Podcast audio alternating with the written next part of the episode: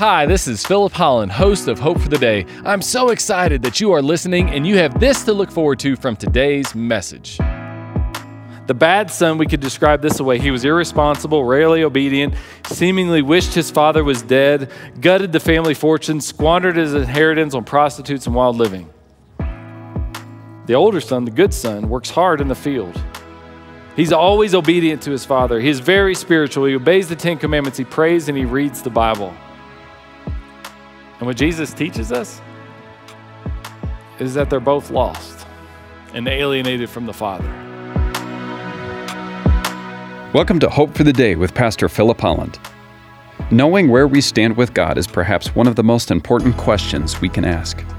We understand that those who are immoral are going to be far from God, but sometimes even those who are moral can be far from God too. It's in this story of the prodigal son that Jesus teaches us whether we are moral or immoral. We all need His grace to be right with Him. Please enjoy the message. Now, last week, this week, next week, we're focusing in on Luke 15 and the story of the prodigal son. And there's an element of this story that, that is relevant and true to all of us, in which we've all drifted from God. But what we're dealing with today is that there's an aspect that Jesus deals with in his ministry, an aspect of lostness that, that creates a whole new category. Because we understand that when you're bad, uh, whenever you disobey God, we understand that does cause us to go off, as we found out, to a distant country. That's in essence a rejection of faith. Maybe your entire life rejects faith, or maybe just an aspect of your life is not going to allow God to influence it you, whatever it is, it pushes you to that distant country. And then sadly, we often suffer consequences as a result of that. And then people come back, or you come back to the Lord, you come back to church. But then there's this new category that we're going to study today that Jesus that Jesus taught in his ministry. And it's one that's so important and so relevant to many of us. And it's not necessarily a category that deals with how bad we are, there's some actual consequences whenever we start to trust in how good we are as well. One example of that is an old painting from the 17th century that was done by Rembrandt. It's entitled The Return of the Prodigal Son. And I won't, I won't extrapolate and explain every aspect or detail of this painting, but there is some significance to this painting that, that's helpful for us to be aware of. One thing is the painting actually, it's displayed in St. Petersburg. It's eight feet tall, it's almost seven feet wide. It is a massive painting on a tapestry. But he was trying to communicate some things to us in this. And there's there's parts of this painting that we need to understand from that time that, that uh, painters would accentuate. Hands were important. Whatever's in the middle of the painting was important. Areas that where there's light, where there's darkness, other people in the painting, all those, all of those details matter. And so what we see here is a person, and because we know it's the story of the prodigal son, we understand it's the son returning. And he's disheveled, he's broken, he's hurting, he's lost a shoe, the other shoe is falling apart. Uh, he's lost hair. He is clearly not healthy. And maybe the clothes that he's wearing used to be nice, but they're not nice anymore. And he has returned home. And, it, and it's in this return that he is being embraced. He's being embraced by a tired, weary, stressed out father who never seemingly stopped loving him, who never stopped having compassion and mercy for him. And he has come, and then the red robe, uh, it communicates wealth. There's even a, a certain sense of maybe even royalty that is connected with it. And then you have this advisor who's in the middle. He's not a part of the story, but he's, a, he's an estate advisor, at least that's what's assumed.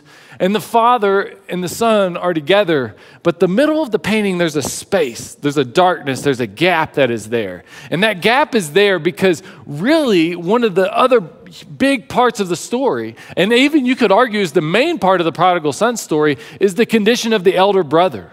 It's the one whose hands are together because he's not going to accept in this son who has returned because he stayed at home and the son didn't stay at home.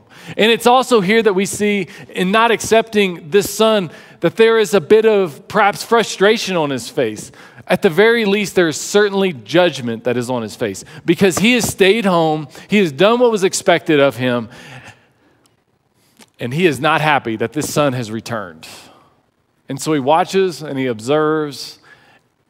And what Rembrandt is wanting to emphasize here with the gap in the middle is the gap in the relationship between the elder brother the older brother, who was good, and the father, and how they are not connected. They are alienated from one another. In writing, in, um, in, writing the book I'm going to share with you in a second, Henry Nouwen, The Return of the Prodigal God, he shares of Rembrandt's experience there. And he says this as Rembrandt created this painting. He said, Rembrandt is as much the elder son of the parable as he is the younger. That when during the last years of his life he painted both sons in the return of the prodigal son, he had lived a life in which neither the lostness of the younger son nor the lostness of the elder son was alien to him. Both needed healing and forgiveness. Both needed to come home. Both needed the embrace of a forgiving father. But from the story itself, as well as from Rembrandt's painting, it is clear that the hardest conversion to go through is the conversion of the one who stayed home. The conversion of the one who has continued to be good. The conversion of the one who has actually grown to depend on their own righteousness. And that was the older brother. And if we're honest, that's a part of each and every one of us. Certainly, those of us even that have called on Christ to be our Savior. There's a part of us that just starts to trust in our own unfortunate righteousness. And some of the qualities, often that, that emotions that we can feel at times, whenever that begin, the elder brother spirit begins to take hold in us, is we feel like we can't catch a break. We're giving, we're giving, we're serving, we're serving, we're doing the things that we're supposed to do, we're obeying the Ten Commandments. And it just seems like somebody else always catches that big break that we can't seem to get. It's, it's whenever emotions like anger and bitterness begin to take root in our hearts because maybe somebody has, has indeed done us wrong. Maybe somebody has indeed sinned against us. And that elder brother spirit begins to come out. It's, it's that sibling of yours that always seems to be taken care of more so than you. It's that sibling of yours that's parent, your parents are always focused on them and not as focused on you. And then we begin to become frustrated. We begin to become angry. We begin to become bitter because of that. And, and in some cases, those, those feelings are very justified. But what we don't realize is that in the course of that, we know this from our earthly standpoint, that relationship with our parent begins to be tarnished. There's a separation that takes place because of that. And what Jesus is teaching and what that painting is communicating is that that is the same thing that we can do with our Heavenly Father as well. And when you look at the context of Luke 15, what you realize is that Jesus' primary focus here, the primary target of this whole story, is the religious leaders. It's the Pharisees. It's the ones who are depending on their own righteousness and not on, not, not on a, the, a future Messiah who's going to come and sacrifice himself for them. Thank you for tuning in to Hope for the Day. Our mission is to offer you hope through Christ centered biblical preaching. We certainly hope that this broadcast is doing just that for you today. You might not know this, but each of these sermons are recorded live at Valley View Christian Church in the Denver metropolitan area.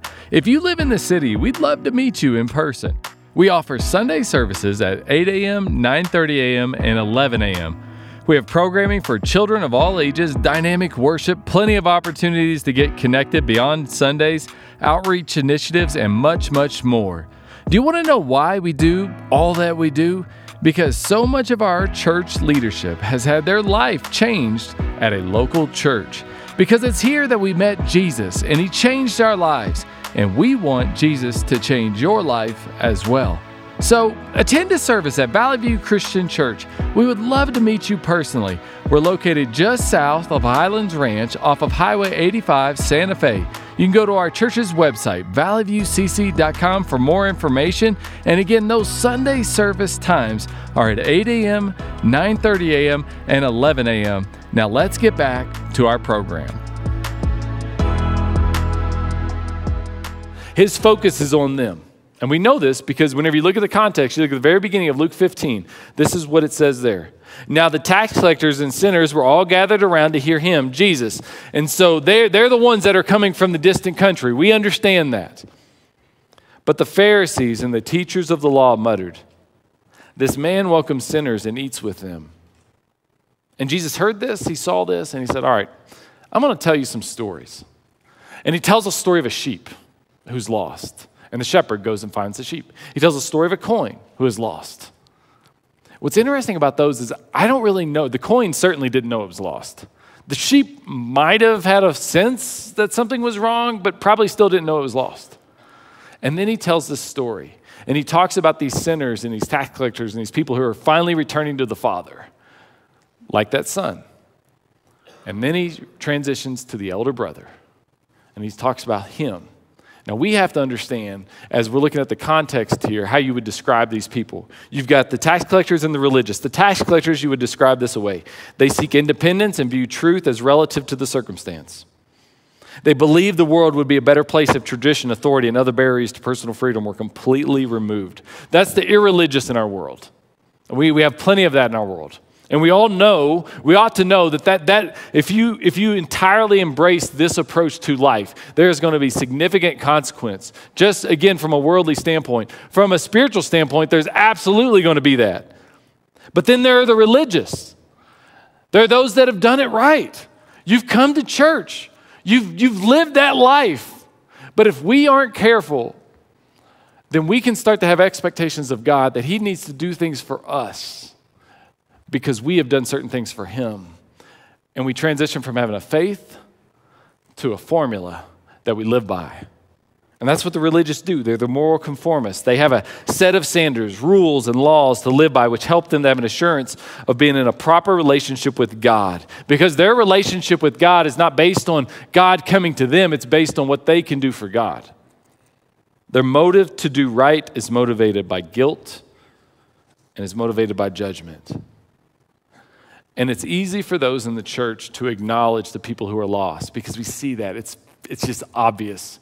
Often they're the ones that are, are, are, working through a felony, they're working through a misdemeanor, they're coming out of a prison, they're dealing with some major addiction. Maybe there was some lying and there was some cheating and there was some stealing. I mean, we can see that.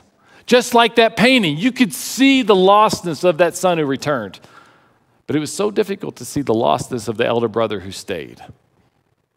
And so the son returns. And how will the elder brother, how will this elder brother respond? Verse 25 of Luke 15. Meanwhile, the older son was in the field. And when he came near the house, he heard music and dancing because there was a celebration that the one who was lost has now been found. The one who is dead is now alive. And as a church, we ought to always celebrate that return back to God, whatever it looks like. There ought to be that celebration whenever somebody takes that great step of faith. So he called one of the servants and he asked him, What's going on? At the very least, he's thinking, man, there was a party and I just, I got left out. What's going on? Why wasn't I made aware of this? He's probably thinking to himself, finally, finally, my dad's going to do for me what he should have always done for me. He's going to throw me the party. I'm going to be the one that gets celebrated. I'm going to be the one that gets lifted up. But then the servant says, Your brother has come and your father has killed the fattened calf because he has him back safe and sound. And the older brother would have certainly thought to himself, safe and sound, he needed to die. Because the older brother, what you see in the story, he's concerned about the father's things. If we aren't careful, we'll, our faith will be based upon what it is that God can give us. That, that was the fallacy of the lost, the, the, the, the, lost son who ran away to the distant country. He said, Father, give me, give me my share of the inheritance, right? I talked to some of you. You have kids that are doing that to you right now. You're like, give me my inheritance. Give me, I want my money now. You know, that, it's, it's, an odd, it's a very disrespectful thing now and certainly then. But we're saying, give me because we know what's best. And the relationship that we have is based on the things that you've got that you can give to me. And the older brother wasn't any different. They both wanted the Father's things, and none of them just wanted the Father. And so we come back into the story, and the older brother, as a result of this, became angry and he refused to go in. And so his father went out and he pleaded with him. He comes to him. He comes to him because he's like, Son, you need to be a part of this. We need to celebrate. The one who was lost has now returned. The one, the one who is who was gone, who we never thought was even going to be alive again, he has returned. Maybe you're doing that right now. He's trying to plead with him, he's sharing his heart with him. But in the midst of it all, the son is too angry to see everything that the father has given him, and the father isn't enough. The bad son, we could describe this way. He was irresponsible, rarely obedient, seemingly wished his father was dead, gutted the family fortune, squandered his inheritance on prostitutes and wild living. The older son, the good son, works hard in the field. He's always obedient to his father. He is very spiritual. He obeys the Ten Commandments. He prays and he reads the Bible. And what Jesus teaches us is that they're both lost and alienated from the Father.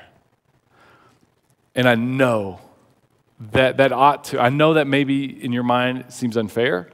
And I know maybe for you, certainly for me, you feel a bit of tension because of that. And you can accept this. All right, that's your choice. Like, just to be super clear, like, you don't have to embrace what Jesus is teaching. This is definitely the message. And this is actually what every other religion in the world teaches. You be good, you obey the commandments, you trust in yourself, you keep control of your eternity, and see how that works out. You can be bad and, and throw, throw everything to the wind, caution to the wind, live however you want to live, and see how that works out for you. But what Jesus is saying is that either way, if you're not trusting in me, you're going to end up being lost. And it's out of that grace and that mercy and that compassion that we can live. We can truly live a life that, that indeed brings us to church. Indeed, it causes us to care for others. It causes us to be forgiving when we maybe the world would say you don't have to be forgiving. It's, it's that mercy, it's that sacrifice, that love that He gave us that can, ch- it's a uniqueness of the gospel that can truly change the way you live your life. Thank you for tuning in to Hope for the Day. I hope that this message has been an encouragement to you. I know that it has been to others. You see, it is through the generous contributions of people like you that this ministry can thrive and get God's truth out into the world. I recently received a card from someone who said, Thank you for these messages on Hope for the Day. They are encouraging and refreshing as we get the opportunity to hear biblically centered teaching that continually points people to Christ. And that is just one of several notes that we have received of those who appreciate the teaching here at Hope for the Day. If you'd like to become a partner of ours, just go to Valley View Christian Church's website at valleyviewcc.com. It's there that you can click on the Give tab, and then you can designate your gift to go to the Hope for the Day ministry. And we would love it if you would partner with us in this way, and I know many others would as well. If you are in the Denver metropolitan area, we wouldn't want you to just be a supporter of ours. We want you to attend one of our services in person to be a part of the experience that we have here at Valley View Christian Church. We offer three service times on Sunday at 8 a.m., 9:30 a.m., and 11 a.m. And it's at each one of these services that we record the messages that you hear here on Hope for the Day. Now let's get back to today's broadcast.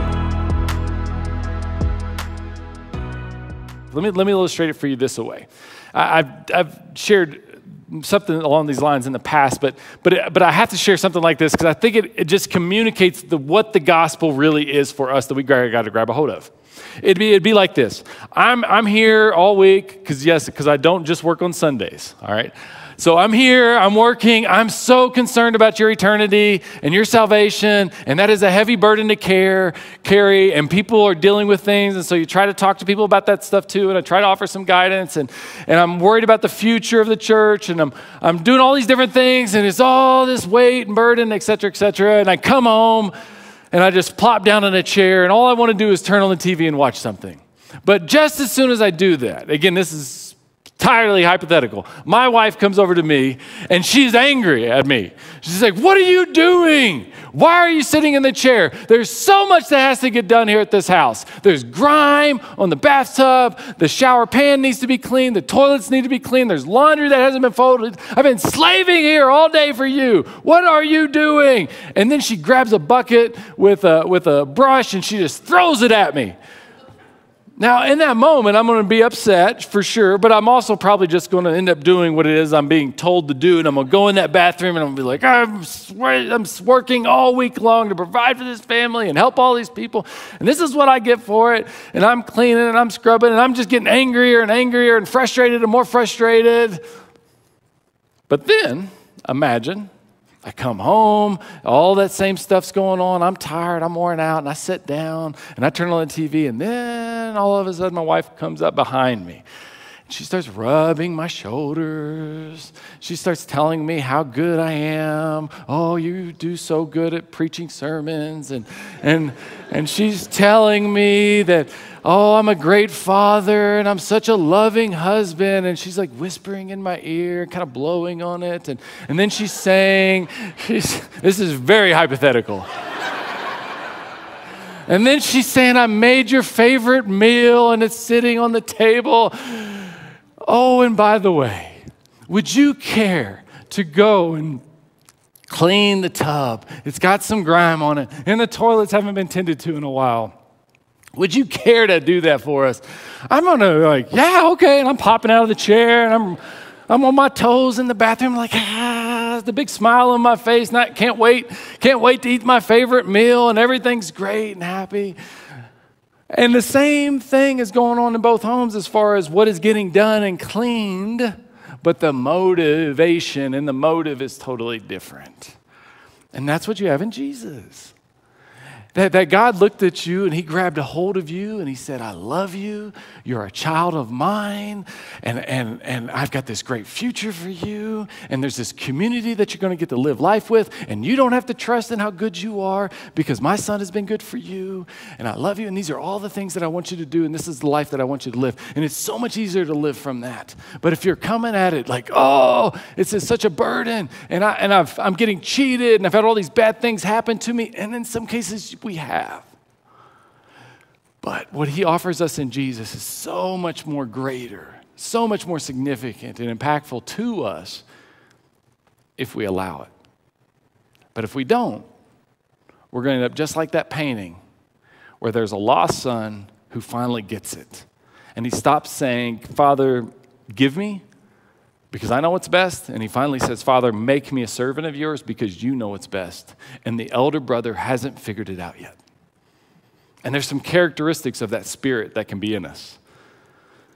There's some characteristics of that spirit when we're trusting in our own righteousness.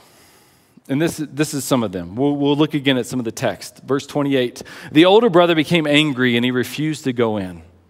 One of the common characteristics of an elder brother's spirit is anger and bitterness about life not going our way. And it doesn't. That there's bankruptcies and there's divorce and there is, unfortunately, there can be death at a very young age, there can be sickness at a young age. There can be challenges in our workplaces, there can be layoffs, there can be recessions. And we can be angry and bitter that God hasn't carried his into the bargain because of that. But what's interesting What's interesting is that when we look at Jesus, he doesn't look at it that way. First Peter said it this way that when they hurled their insults at him. I mean, here's this guy. He, the, he lived a perfect life. He helped people. He blessed people. Sure, he got on some people here or there a little bit, told them not to sin anymore, and he told the religious people not to judge people, and he turned over a table a time or two, which who hasn't done that? But, but Jesus had a few moments for sure, but, but the reality is, it's like he was mainly just helping people. And then what did he get for that? Insults. And how did he respond? Not with anger and bitterness. He didn't retaliate when he suffered, he made no threats. Instead, and this is key, he entrusted himself. He had faith in his heavenly Father. He entrusted himself to him who judges justly. And that'll help with that anger and bitterness. It's just giving, giving that situation, giving ourselves over to our Heavenly Father. And then we go on in verse 29.